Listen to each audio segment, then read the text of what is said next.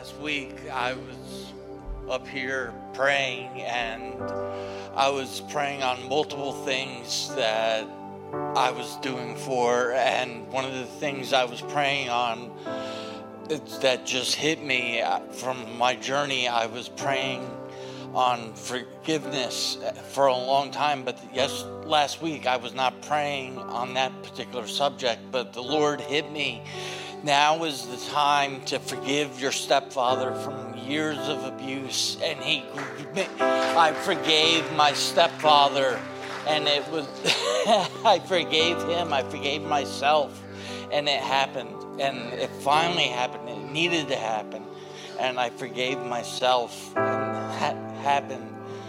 And also, another thing, multiple people for weeks have been praying for me because I've suffered with uh, tremendous pain in my neck, my tailbone, my arms, and I have not been able to lift my arms no higher than here. And I stand before you.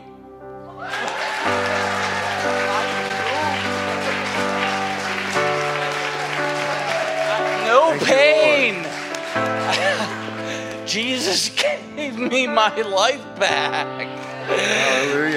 You.